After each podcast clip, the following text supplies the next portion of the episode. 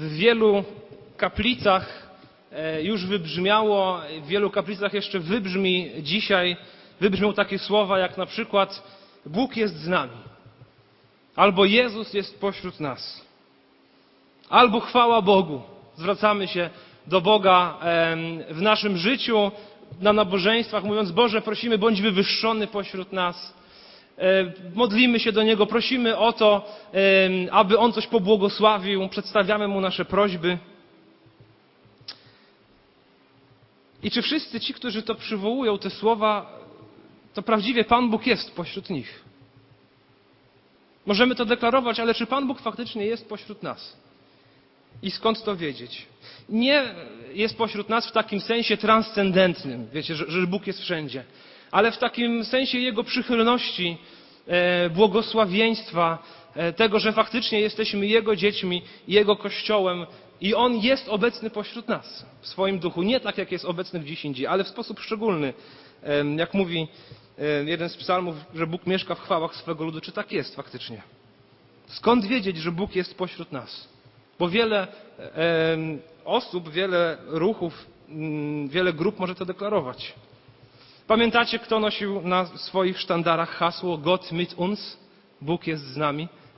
Najbardziej e, zbrodniczy system polityczny czasów nowożytnych. Przecież oni mówili, Bóg jest z nami. E, pamiętam dwa lata temu w Warszawie e, była Parada Równości, marsz dumy gejowskiej i tam jeden z ludzi niósł taki transparent z napisem Jezus szedłby z nami. Jako kontrast do tego można przywołać zbór, który mieni się baptystycznym ze Stanów Zjednoczonych, e, zbór z Westboro, który za swoją służbę uznał to, że będzie chodził na takie właśnie parady i oni noszą transparenty z napisem Jezus was nienawidzi. Kto z nich ma rację? Jedni i drudzy deklarują, Jezus jest pośród nas. My deklarujemy, Jezus jest pośród nas. Czy jest? I skąd to wiedzieć?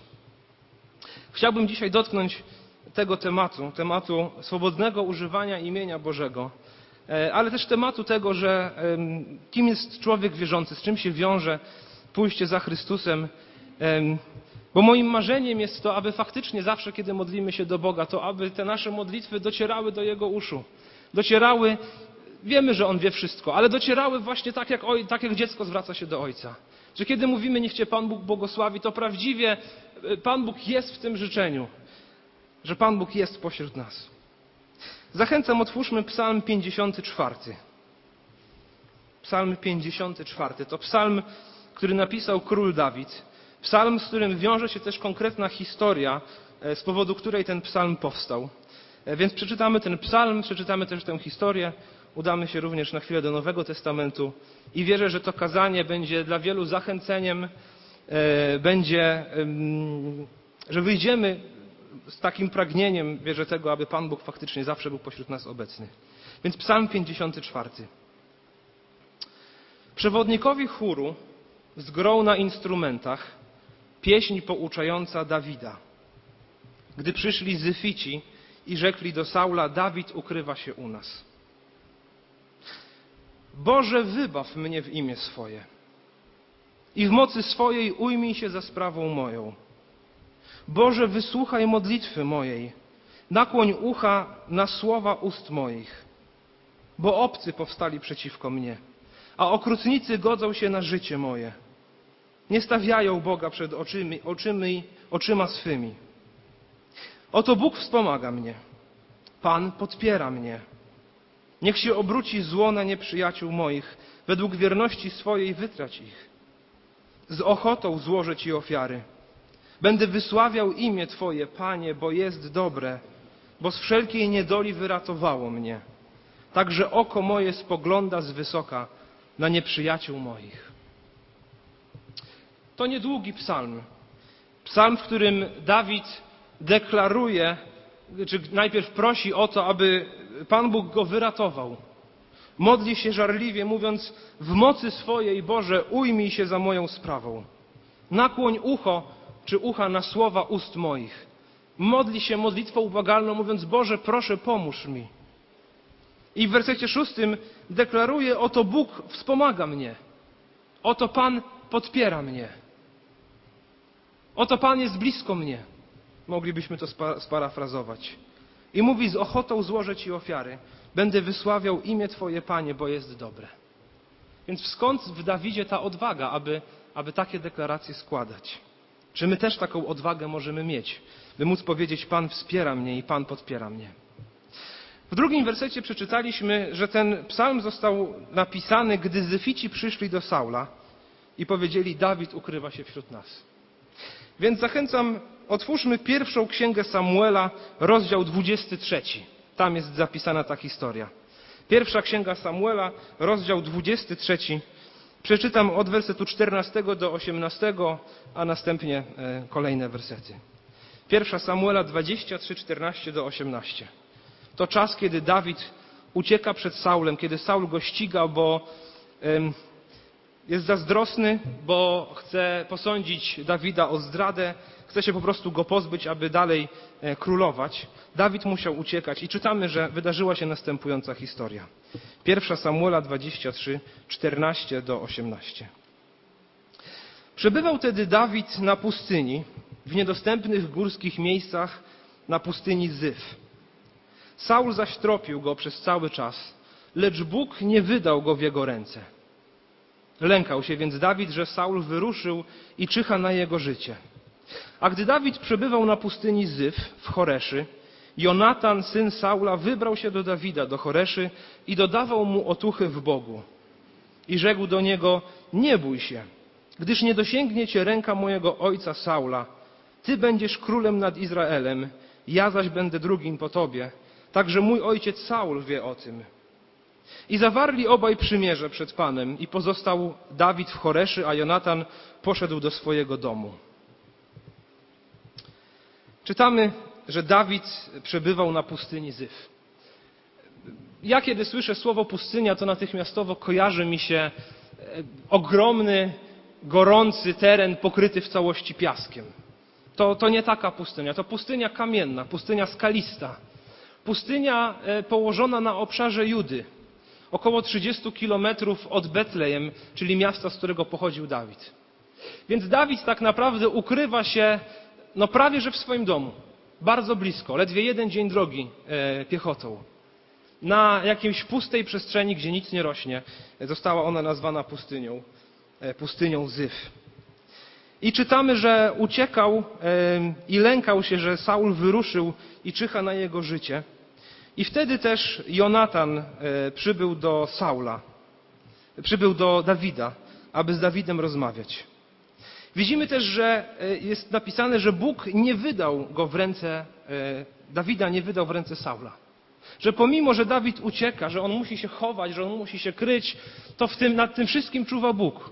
Za Bożą ręką za Bożą opieką Dawid cały czas, choć w ucieczce, to jednak na wolności, nie w rękach Saula. I kiedy przybywa do niego Jonatan, zobaczcie, werset 16.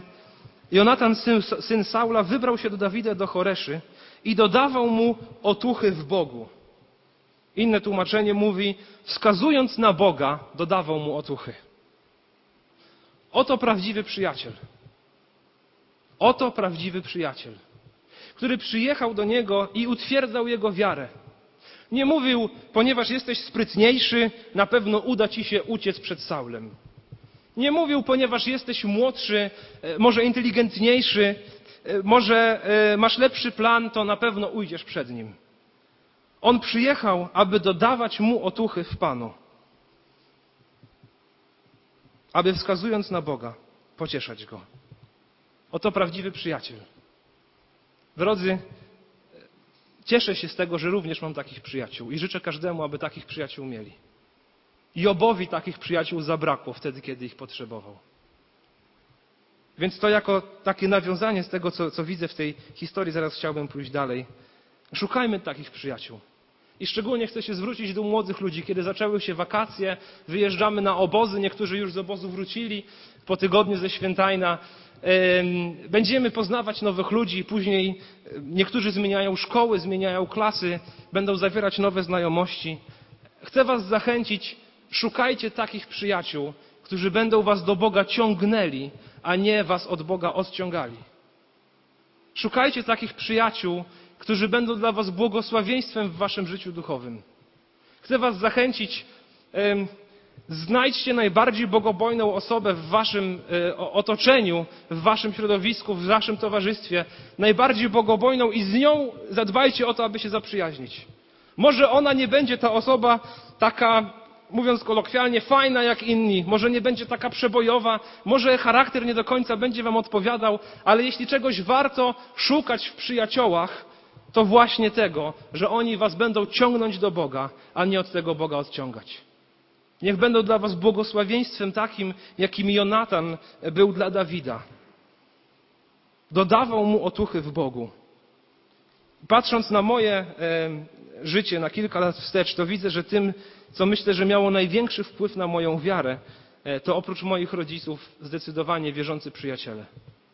Wierzący przyjaciele z grupy młodzieżowej, wierzący przyjaciele z różnych obozów czy konferencji, którzy po prostu ciągnęli mnie do Boga, a nie od Niego odciągali. Więc młodzi ludzie, szczególnie chcę Was zachęcić, dbajcie o takie właśnie relacje i szukajcie takich przyjaciół. Czytajmy dalej od wersetu 19. Lecz mieszkańcy Zyf wyprawili się do Saula, do Gibei, z doniesieniem. Dawid ukrywa się u nas w miejscach niedostępnych w Choreszy, na wzgórzu Hakila, na południe od pustyni. Teraz wtedy, jeżeli zechcesz królu zstąpić tam, to stąp, a już naszą rzeczą będzie wydać go w ręce króla. I odpowiedział Saul, błogosławieństwo Pana niechaj spocznie na was, że zlitowaliście się nade mną. Idźcie więc i pilnujcie nadal, dowiedzcie się i wypatrzcie to miejsce, gdzie stąpa jego noga, czy go tam kto widział, gdyż powiedziano mi, że na pewno knuje podstęp. Wypatrzcie więc i dowiedzcie się o wszystkich kryjówkach, w których się chowa. Potem powróćcie do mnie z czymś pewnym, a wyruszę z wami. Jeżeli jest w kraju, tropić go będę wśród wszystkich rodów ludzkich. Ruszyli tedy do Zyw przed Saulem, lecz Dawid i jego wojownicy znajdowali się na pustyni Maon, na stepie, na południe od pustyni. Lecz gdy Saul wyruszył ze swoimi wojownikami, aby go tropić, doniesiono o tym Dawidowi. To też ustąpił ku skale leżącej na pustyni Maon. Gdy Saul o tym usłyszał, puścił się w pościg za Dawidem na pustyni Maon.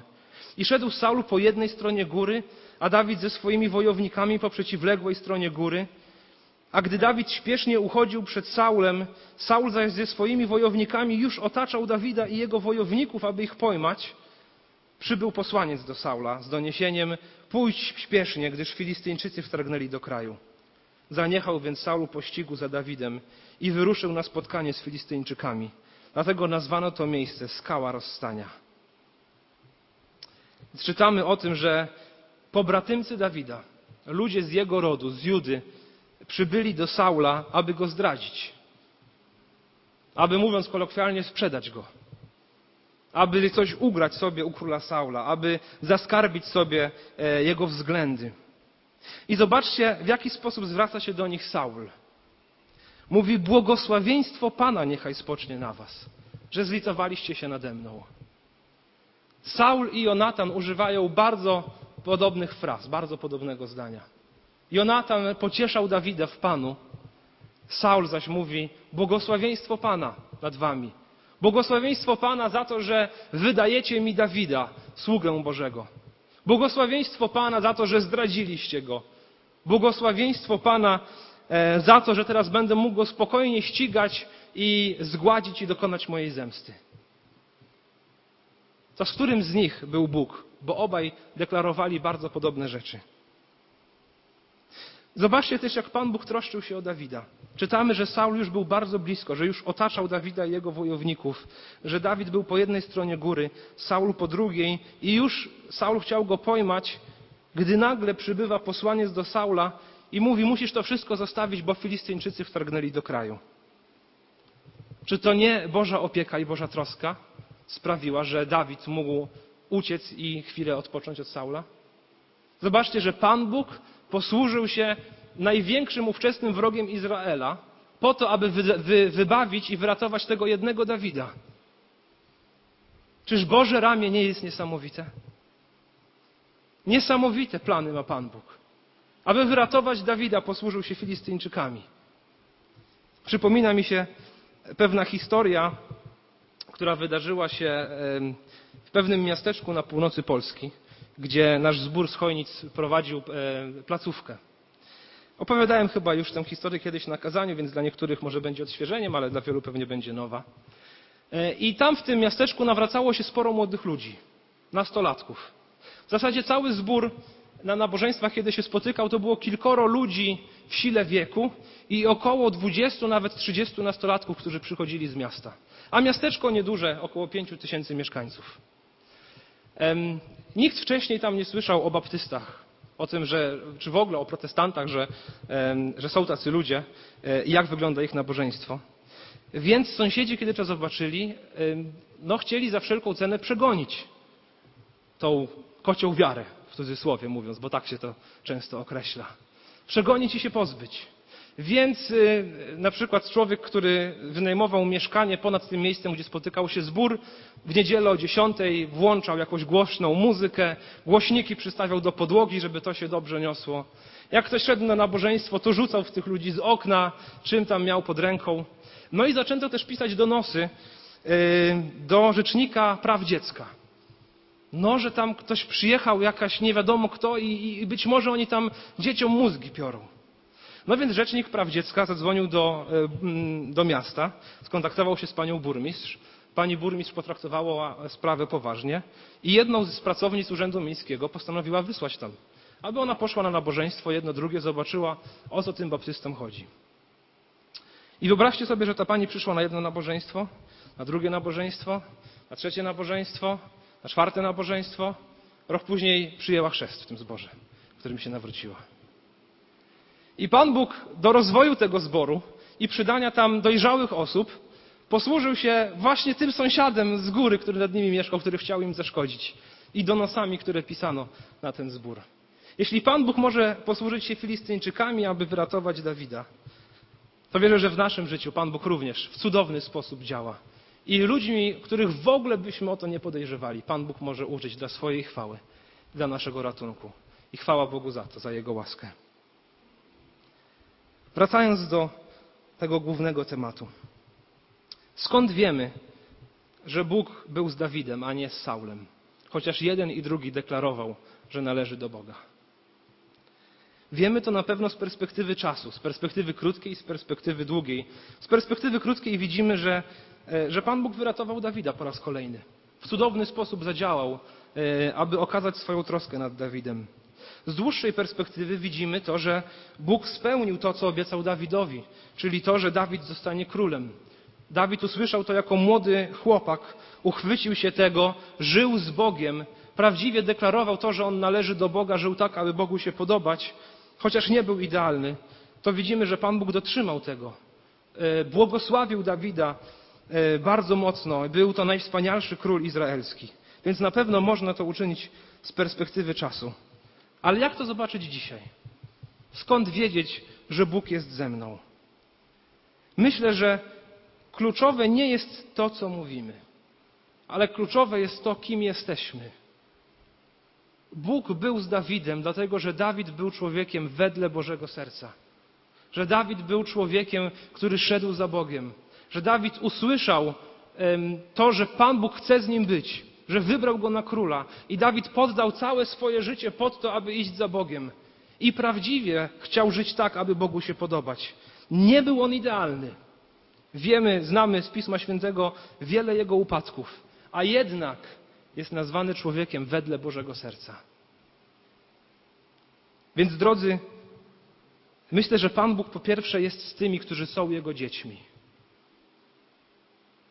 Jeśli uwierzyliśmy w przesłanie Ewangelii, jeśli oddaliśmy Bogu swoje życie, jeśli zapragnęliśmy, aby Go naśladować i czynimy to, wierzę, że Pan Bóg jest przy nas. Wiele fragmentów Pisma Świętego o tym mówi. Ale skąd wiedzieć, że jestem Bożym dzieckiem? To jak to się objawia w moim życiu? Ewangelia Mateusza, rozdział 7, wersety od 21 do 29. Bardzo znany tekst biblijny. Ewangelia Mateusza 7, 21 do 29. Nie każdy, kto do mnie mówi, Panie, Panie, wejdzie do Królestwa Niebios, lecz tylko ten, kto pełni wolę Ojca mojego, który jest w niebie. W owym dniu wielu mi powie, Panie, Panie, czyż nie prorokowaliśmy w imieniu Twoim i w imieniu Twoim nie wypędzaliśmy demonów i w imieniu Twoim nie czyniliśmy wielu cudów? A wtedy im powiem, nigdy Was nie znałem. Idźcie precz ode mnie, Wy, którzy czynicie bezprawie.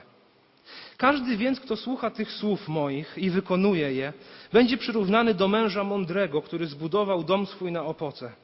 I spadł deszcz ulewny i wezbrały rzeki i powiały wiatry i uderzyły na ów dom, ale on nie runął, gdyż był zbudowany na opoce. A każdy, kto słucha tych słów moich, lecz nie wykonuje ich, przyrównany będzie do męża głupiego, który zbudował swój dom na piasku. I spadł ulewny deszcz, wezbrały rzeki i powiały wiatry i uderzyły na ów dom i runął, a upadek jego był wielki. A gdy Jezus dokończył tych słów, zdumiewały się tłumy nad nauką Jego, albowiem uczył je jako moc mający, a nie jak uczeni w piśmie.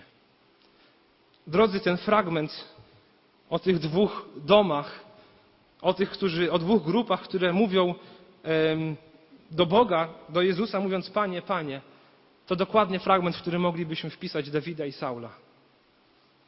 Jeden i drugi mówił, Panie, Panie. Saul również przecież powiedział, niech was Bóg błogosławi. Saul również był tym, który chadzał do przybytku Bożego, który składał Bogu ofiary. Ale zobaczcie, różnica między nimi była taka, że chociaż dobrze rozpoczęli, to w życiu Dawida widzieliśmy to, że on naprawdę chce być z Bogiem, a w życiu Saula w pewnym momencie on zaczął bardzo daleko od Boga odchodzić. I tak naprawdę do końca życia w zasadzie do niego nie powrócił. Patrząc na ten obraz tych budynków zbudowanych na fundamencie, prawdziwie upadek Saula był taki, że on runął, a upadek jego był wielki. Tak stało się z Saulem. Dawid natomiast nieraz się przewracał, mówiąc obrazowo, swojej wędrówce przez życie, a jednak powstawał, wyznawał swoje grzechy przed Bogiem, płakał przed Nim, pokutował i powracał, i powracał, i powracał. I Pan Bóg prawdziwie był z nim. Więc człowiek wierzący, dziecko Boże, rozpoznaje się po owocach, rozpoznaje się po naśladowaniu. Nie każdy, kto mówi do mnie, Panie, Panie, wejdzie do Królestwa Niebios, lecz tylko ten, kto pełni wolę Ojca mojego, który jest w niebie. Oto życie chrześcijanina, oto życie dziecka Bożego. I nie chcę wpaść w uczynkowość i powiedzieć, że my musimy sobie na Bożą przychylność e, zasłużyć. Że musimy coś zrobić dobrego, to wtedy Pan Bóg w jakiś sposób właśnie mówić, że Go naśladujemy, to wtedy zyskamy Bożą przychylność. Nie taka jest kolejność. Zbawienie otrzymujemy tylko i wyłącznie z Bożej łaski.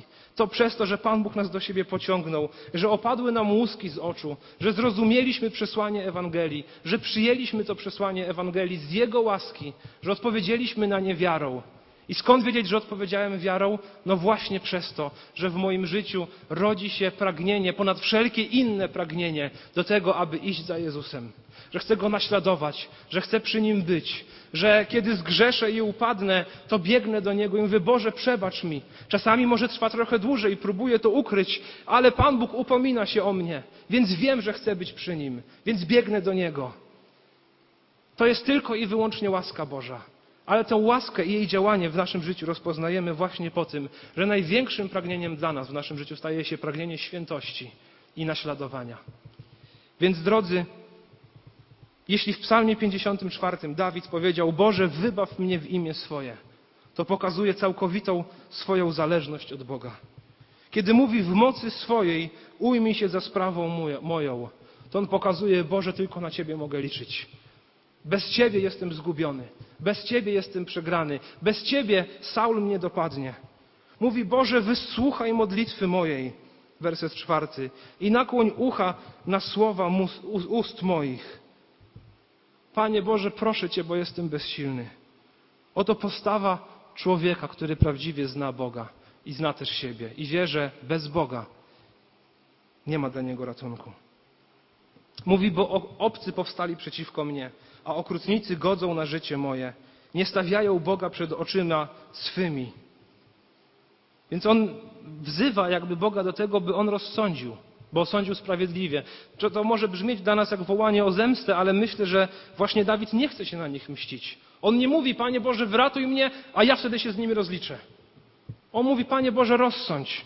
Oni nie stawiają Ciebie przed swoimi oczyma, a ja chcę iść za Tobą. Proszę, wyratuj mnie, wyratuj swojego sługę. I może z wiarą zadeklarować: Oto Bóg wspomaga mnie i Pan podpiera mnie. Dlaczego? Dlatego, że prawdziwie Dawid należy do Boga i widzi Boże działanie w swoim życiu. I całe swoje życie poświęca po to, by iść za Jezusem, czy iść za Bogiem, ale wiemy też, że, że Chrystus jest Bogiem. I na koniec tego psalmu mówi: Z ochotą złożyć Ci ofiary. Panie, to Tobie wszelka chwała. Tobie wszelka chwała. Będę wysławiał imię Twoje, Panie, bo jest dobre, bo z wszelkiej niedoli wyratowało mnie. I kończy to mówiąc, że moje oko y, będzie spoglądało z wysoka na nieprzyjaciół moich. Ale dlaczego ono będzie spoglądało z wysoka? Właśnie dlatego, że Pan Bóg jest łaskawy, że Pan Bóg jest dobry, że Pan Bóg jest Bogiem Dawida i że jest Bogiem żywym, jak już też dzisiaj słyszeliśmy to w świadectwie. Więc przechodząc do, do zakończenia. Drodzy, jeśli szukać sprawiedliwości w naszym nieszczęściu, to szukać jej u Boga. On rozwiąże to w niezwykły sposób. Jak trzeba będzie, to pośle Filistynów, aby wyratowali Dawida. Jak trzeba będzie, to pośle największego wroga małego zboru do tego, aby inni ludzie się nawracali. Pan Bóg rozsądzi. To nie w nas poszukiwanie sprawiedliwości na, na, własną rękę, poszukiwanie zemsty. Pan Bóg widzi serce człowieka, widzi, co jest w tym sercu.